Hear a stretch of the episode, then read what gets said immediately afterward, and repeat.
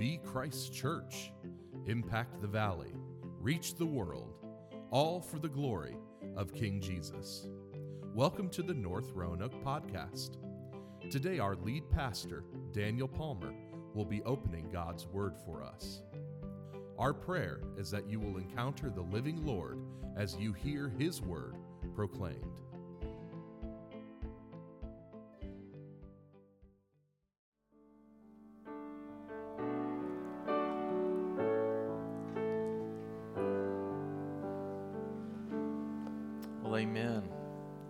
For the name of Jesus?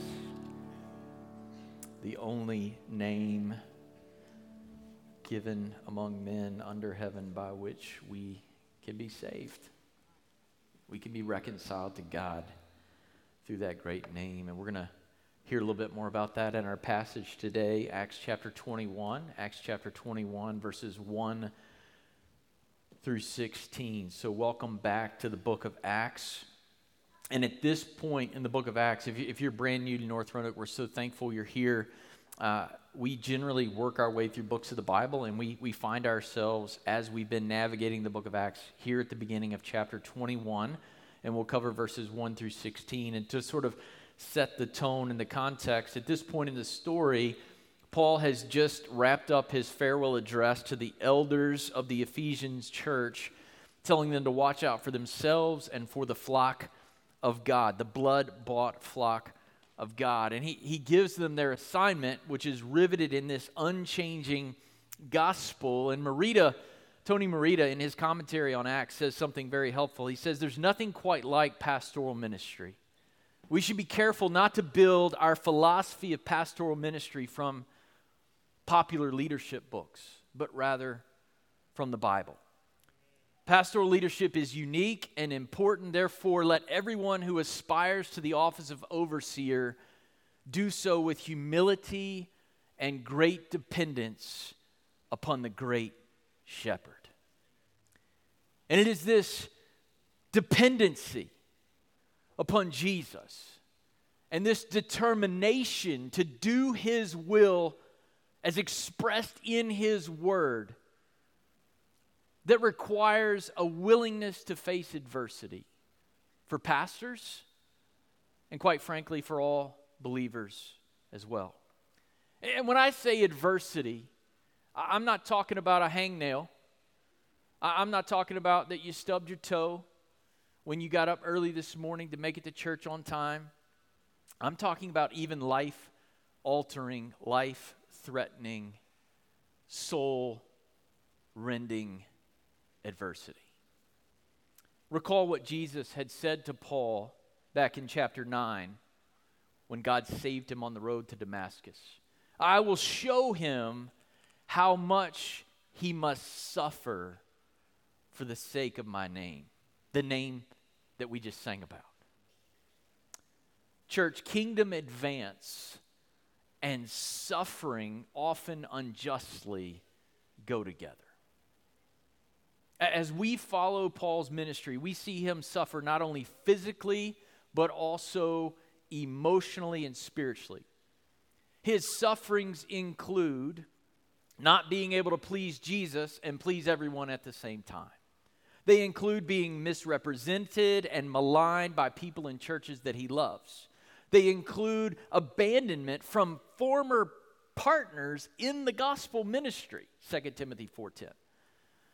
And in today's text, his adversity also includes the testing of his resolve to do the will of the Lord. Despite the well intentioned warnings of fellow believers, Paul refuses to be stopped in completing the final stretch of his journey to get to Jerusalem and eventually to Rome because he's been resolved in his spirit by way of the Holy Spirit to complete this journey since back in chapter 19 down in verse 14 of the text we're about to read, we're going to find that Paul would not be persuaded to abandon his mission despite other believers telling him to abandon his mission. Even even paul eh, excuse me even luke and even the people traveling with him are like paul just stop. Just just quit. Just throw in the towel. Don't finish the trip. So i want to share with you this morning about the unpersuadable Paul. When is it right to stand alone in doing the will of God? Would you hear with me God's word, Acts 21, verses 1 through 16? And when we had parted from them and set sail, we came by a straight course to Kos, and the next day to Rhodes, and from there to Patara. And having found a ship crossing to Phoenicia, we went aboard and set sail. When we had come in sight of Cyprus, leaving it on the left, we sailed to Syria and landed at Tyre, for there the ship was to unload its cargo. And having sought out the disciples, we stayed there for seven days. And through the Spirit, they were telling Paul not to go on to Jerusalem. When our days there were ended, we departed and went on our journey, and they all, with wives and children, accompanied us until we were outside the city. And kneeling down on the beach, we prayed and said farewell to one another. Then we went on board the ship and they returned home. Verse 7. When we had finished the voyage from Tyre, we arrived at Ptol- Ptolemais and we greeted the brothers and stayed with them for one day. On the next day, we departed and came to Caesarea, and we entered the house of Philip the evangelist, who was one of the seven, and stayed with him. He had four unmarried daughters who prophesied. While we were staying for many days, a prophet named Agabus came down from Judea, and coming to us, he took Paul's belt and bound his own feet and hands and said, Thus says the Holy Spirit. This is how the Jews at Jerusalem will bind the man who owns this belt and deliver him into the hands of the Gentiles. When we heard this, we and the people there urged him not to go up to Jerusalem. Then Paul answered, What are you doing? Weeping and breaking my heart, or better translated, my resolve. For I am ready not only to be imprisoned, but even to die in Jerusalem for the name of the Lord Jesus. And since he would not be persuaded, we ceased and said, Let the will of the Lord be done. Verse 15 After these days, we got ready and went up to Jerusalem, and some of the disciples from Caesarea went with us, bringing us to the house of Mnason of Cyprus, an early disciple with whom we should lodge. Would you pray with me? God, we want these 16 verses of your word to impact us for the glory of Christ, to, to shape our souls in a way that is, is Christward and spirit led and driven. God, such that we would be conformed more to the image of Christ in the hearing of your word and, and less like our fleshly selves. God, I pray that, that this morning your church would have a godly resolve to do the will of the Lord as revealed in your word. And I ask it in Jesus' name. Amen. On December the 1st, 1955, in Montgomery, Alabama, a black woman by the name of Rosa Parks refused to give up her seat on a crowded bus to a white man as the law unjustly required of her at the time. This lone act of courage led to a bus boycott and eventually to a Supreme Court decision that bus segregation was unconstitutional. Along the way, Miss Parks lost her job, lived in revel- and lived in relative obscurity until later when she was recognized as an American hero a hero who willingly took a stand to help our country take steps toward regarding all citizens as equal under the law.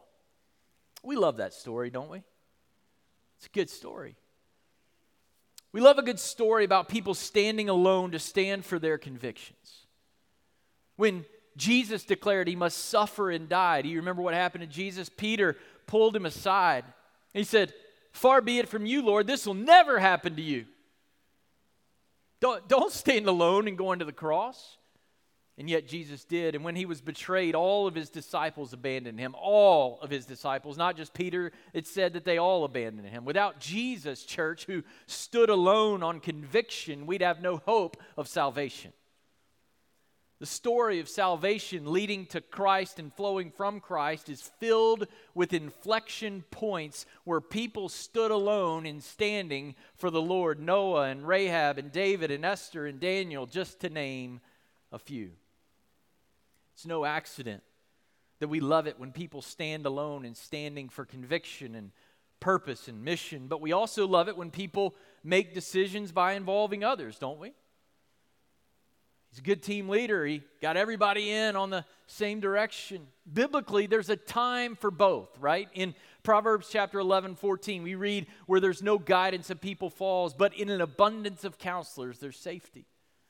And yet in Proverbs 14, 12, it says, There's a way that seems right to man, or to mankind, but in the end, its way is death. Majority rule only works when the majority is godly, when the majority is informed in a godly way. I think as Americans, we, we can see the dangers of just throwing it out there for a vote and seeing what sticks. In this passage, Paul is surrounded by a multitude of well meaning counselors there are counselors listening, by the way, to the Holy Spirit. They are for Paul. They are for his safety. They, they love him, and yet they are absolutely wrong. So, how do we know? How do we know when it's right to go it alone or to remain, as Paul is in this text, unpersuadable? I want to show you three principles from God's Word this morning about being unpersuadable in our resolve to follow the will of the Lord. We're going to be unpersuadable, when it's right to be unpersuadable, when, it's, when we know it's good to be unpersuadable, we need to be following, firstly, spirit given commands, even when presented with spirit prompted concerns. spirit given commands are what we follow. In verses 1 through 3, Luke tells us of their travels from Miletus to Tyre, and in Tyre, in verse 4, we see that Paul, Luke, and their companions sought out the disciples there. It seems they had made really good time from Miletus because you remember in Miletus, he's worried about getting to Jerusalem by Pentecost, and now he stays there for seven days. They must have had a, a really good trip, perhaps even literally a miraculous trip from Miletus down to Tyre. We never read about Paul planting a church in Tyre, but back in chapter 15, verse 3, we find him passing through this region on the way from Syria and Antioch to Jerusalem. So, so Paul and his companions, they seek out believers in Tyre and they find them and they, they stay for seven days, presumably to have at least one opportunity to do this, to gather with the church for worship. We, we can see the genuineness of, of the faith of these believers in the way they treat Paul and his companions, right? We see their spirit given love and, and selfless hospitality. Paul and his companions arrive, apparently unannounced, and the, the church gives them lodging and food for seven days. They're, they're living out 1 Peter 4 9, which says, Show hospitality to one another without grumbling. We see their love on display not only as they open their homes and their pantries, but even in the departure of Paul and his team. Look down in verse 5. Paul and the team departed and they went on their journey. They all, with wives and children, entire families, the whole church comes out and accompanies them until they're outside of the city. And then in verse 6, we learn they followed them all the way down to the shoreline where they board the boat and they, they pray together before the families then, then return to their homes, knowing it's the, it's the last, it's probably the first and last time they'll, they'll ever see Paul. This is this is spirit filled love and hospitality, church, that's in action. Entire Christian families interrupting their lives to host Paul and his team and then departing to the beach to, the beach to send them off with prayer and a heartfelt farewell. And it's, this is important to see so we can grasp what God wants us to grasp in these verses. Church, God is showing us that Christians who are acting or advising us through the Spirit, do you see that verse 4? Can wrongly apply right impressions made by the Spirit. This through the Spirit means, I think the New American Standard Version 1995 edition gets it right in their little footnote impressions made by the Spirit. So the Spirit is impressing upon these believers a reality that He's already revealed to Paul. And you know what that reality is? Getting to Jerusalem. And once you get to Jerusalem, it's going to be tough. Paul already knows this. This is not a newsflash for Paul. Acts 20 23. Imprisonment and afflictions await Paul. So here's the question that is raised by verse 4, and it's an incredibly important question for us to get right. Is Paul rejecting a warning from the Spirit not to go to Jerusalem? Is the Spirit who commanded Paul to go to Jerusalem now commanding Paul not to go to Jerusalem? And the answer is absolutely not. These believers are rightly perceiving that it's going to be tough. They're, wrong, they're wrongly applying the impression of the Spirit. Since it's going to be tough, just don't go. The, Paul is not rejecting the counsel of God. God is not contradicting God. It's a basic rule of biblical interpretation. It's why we argue from the simple to the complex, and we interpret the complex in light of the simple and the clear and the plain. So, what's going on then? These, these believers have accurately heard warnings or they've accurately discerned that it's going to be difficult from the Spirit, and they are speaking out of Spirit given love for Paul, but what they are recommending is the wrong course of action. The Spirit has already commanded Paul to go. The Spirit does not warn about what Paul what, what is awaiting Paul in order for him to stop. Why is the Spirit telling them this then? To strengthen their resolve and our resolve to follow God's word and his will even when it's difficult. Did y'all catch that? Why is the Spirit telling us it's going to be difficult? And yet Paul is still supposed to go. So we would recognize sometimes we're supposed to do the difficult in following Jesus. The Spirit is showing us, as He always does, the worthiness of Jesus. The worthiness of Jesus, church, is displayed when we do the hard thing because Jesus is our satisfying Savior in all things. Jesus is our everything. His mission is worth our all, even when the road is filled with suffering doing the Lord's will does not always feel great, but it will always demonstrate the greatness of Jesus. Did y'all know that? Does it? It's not always easy. One pastor recently said this When your final authority is your heart, you will regularly twist Scripture to say whatever pleases your heart.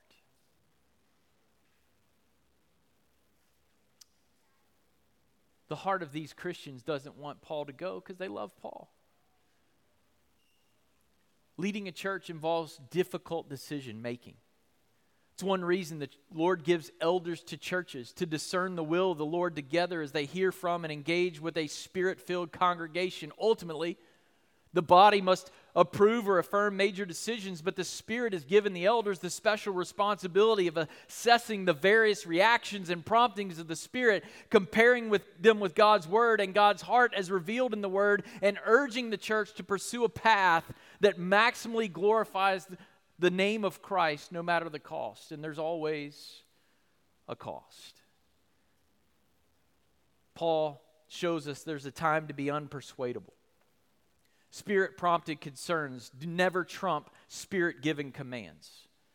Many times, the insights of others led by the Spirit will help clarify what God desires, but we must never a- appeal to our feelings to hinder our pursuit of what God's commanded in His Word.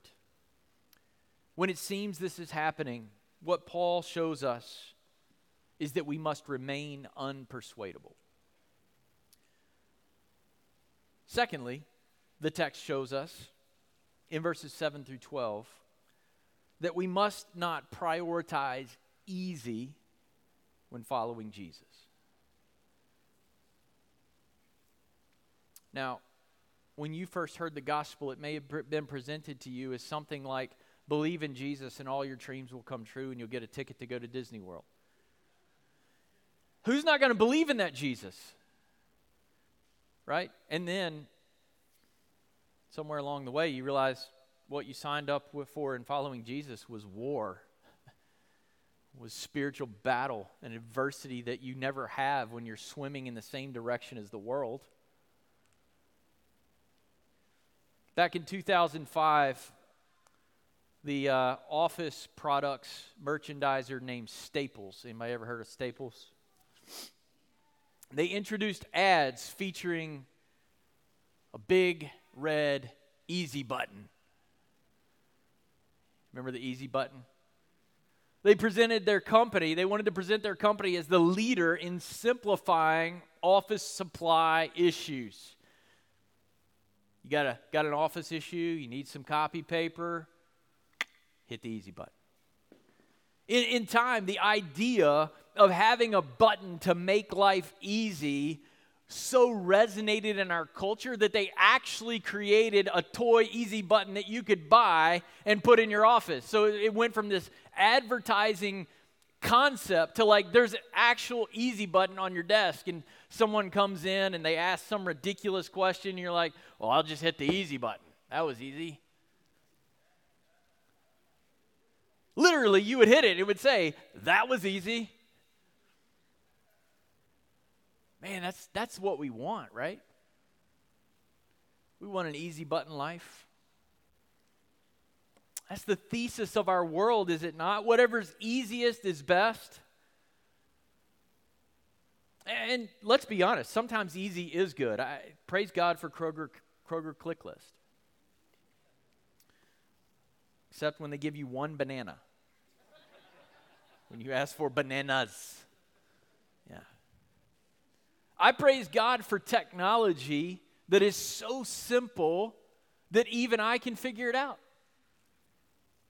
And in 2023, frankly, all technology should be that simple. Like, just make it easy that anybody, even a monkey, could do it. But when it comes to following Jesus, sometimes our desire for easy can lead us to not pursue God's best. It can derail us from delighting in Jesus and doing His will, who is worth it even when it's hard. And what I want to tell you this morning, church, is Jesus is a sure and worthy Savior, but He is no easy button.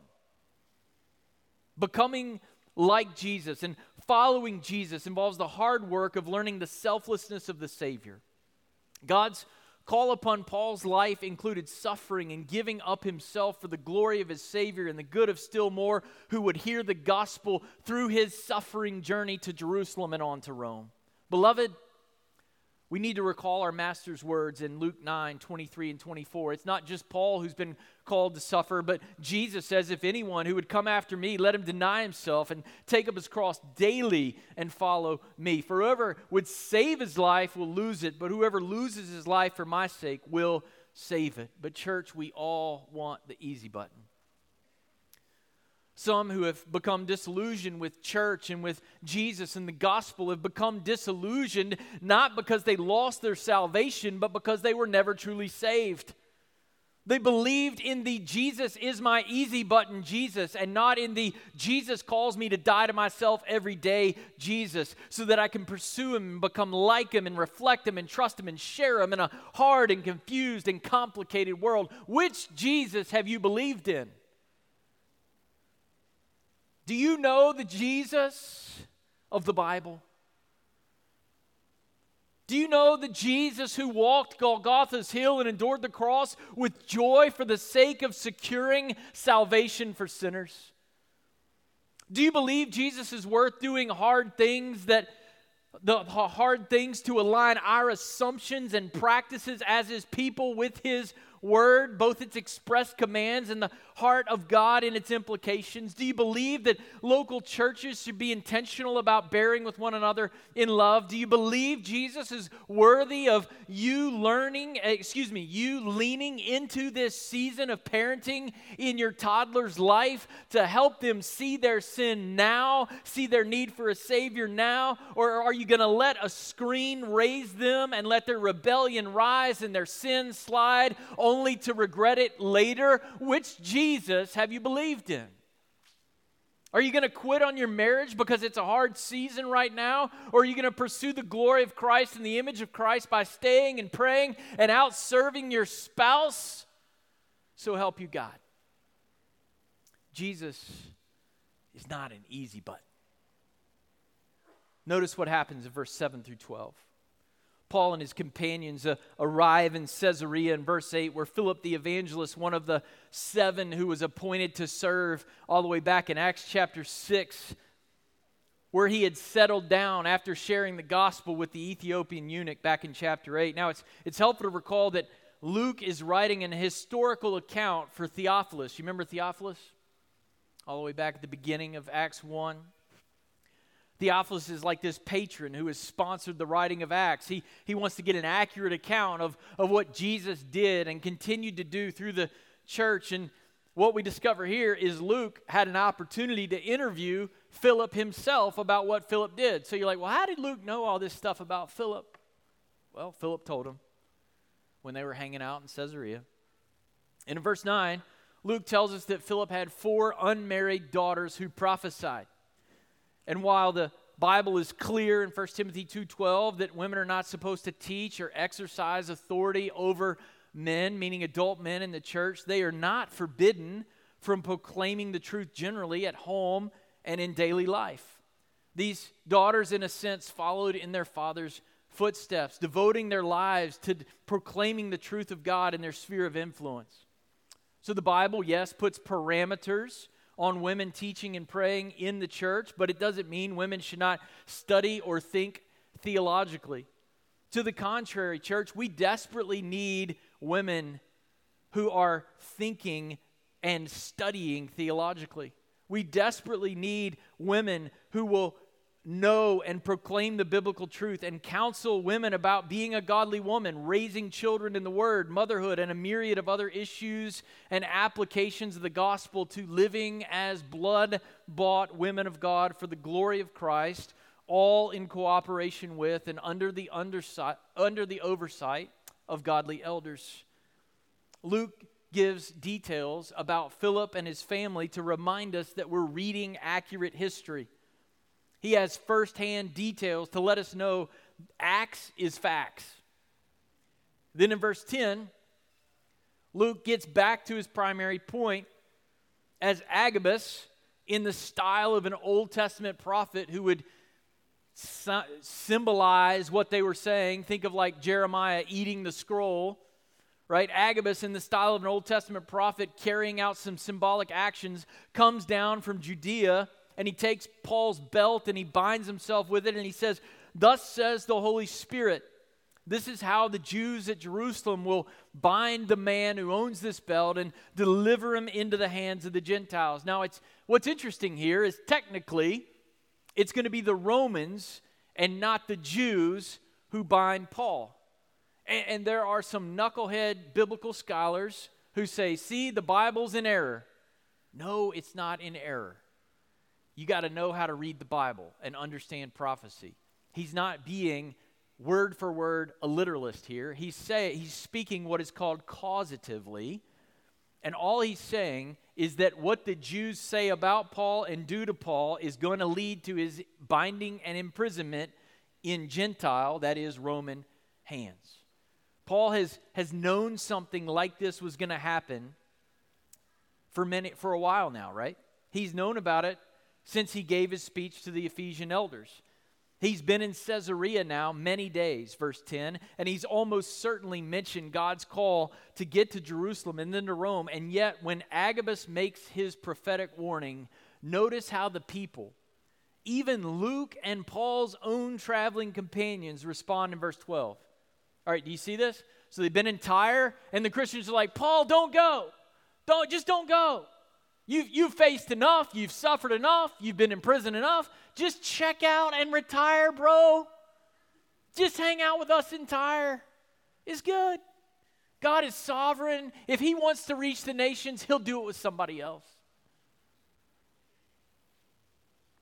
And then He gets to Caesarea, and a Old Testament style prophet acts as a book of transition between the Old Testament and the, the, the new covenant life of the church. And we see where this Old Testament style prophet Agabus come down, eh, and it's going to be tough. They're going to arrest you. Is that true? Yes, they are.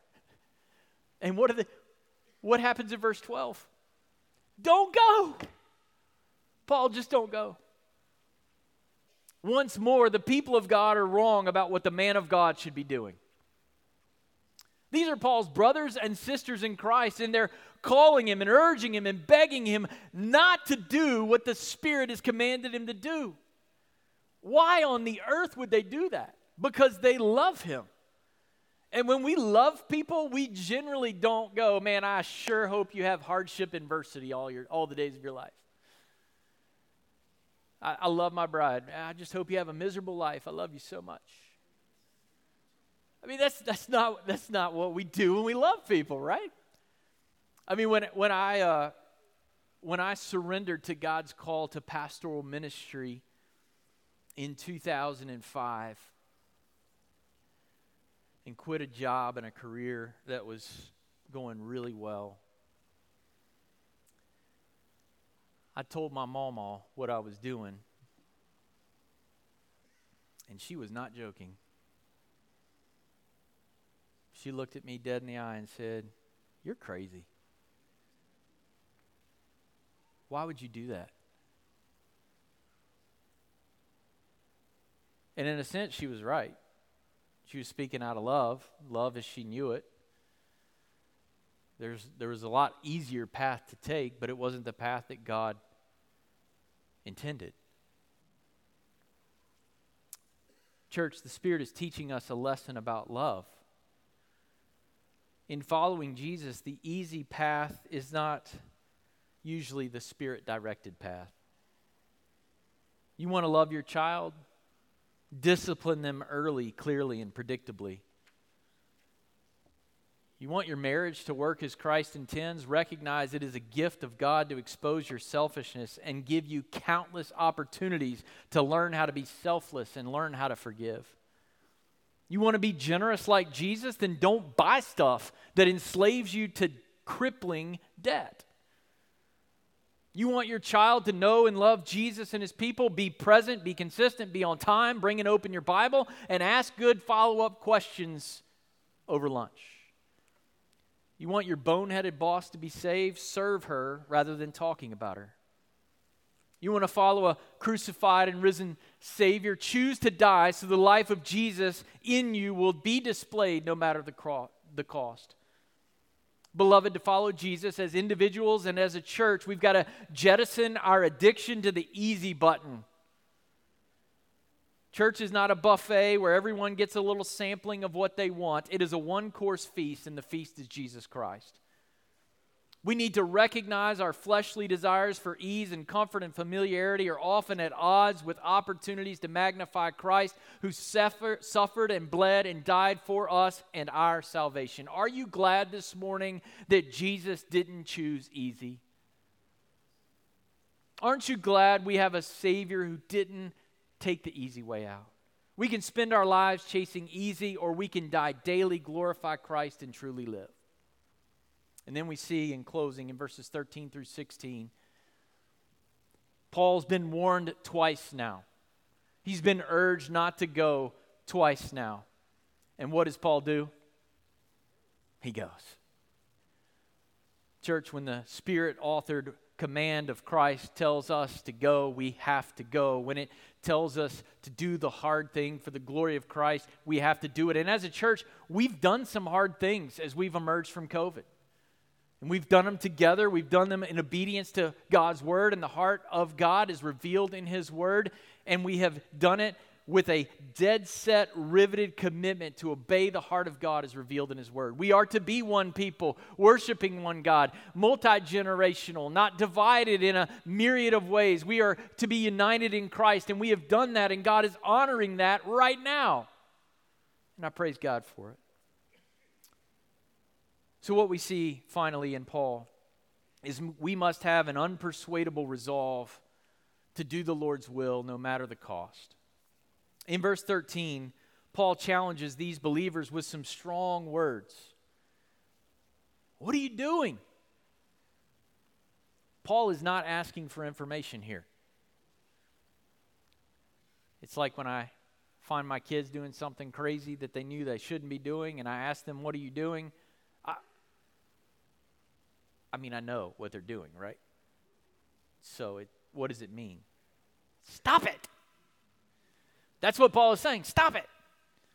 What are they doing? They're, they're weeping and they're attempting to break his heart, or, or better translated, his resolve, his commitment to do what God has asked him to do, you're trying to break my resolve. And I, I want to be resolved to do the will of the Lord. Don't come up in here and break my resolve to do what God wants me to do. That's not helpful. And it's, it's misplaced and it's unhelpful for two reasons. One, God's already commanded him to go. And two, look at verse 13. He is ready to go. I was ready. I am ready. Stop trying to make me not ready. He's ready not only to be in prison, but even to die in Jerusalem for the name of the Lord Jesus. Church, are you ready to do these things for Jesus? You ready to go wherever He calls, wherever He sends, no matter the cost? Not for my name or for your name, but for the name of Jesus. We just sang 30 minutes ago about the name of Jesus. It's beautiful and wonderful and powerful has no rival? Are you trying to rival the name of Jesus in your own walk with Christ? The name of Jesus refers to his lordship, his sovereign power and authority, which is absolute over all things. Paul has been graciously and undeservedly rescued by Jesus, who alone has a name by which we can be saved. He is God in the flesh. He can make us new on the inside so we can inherit his new creation. So, Paul is pleased to spend his life for the sake of his name. And if the name of Jesus being honored means his death, then so be it. And in hearing this, these believers in Caesarea and Paul's companions, including Luke, finally say, what do they say in verse 14? It took them 14 verses to get there, but what do they finally say? They say, Let the will of the Lord be done. May God prevail. May God reign. May Christ be exalted. Jesus, we will obey you no matter what, no matter the cost, because we trust you and you gave your life for us.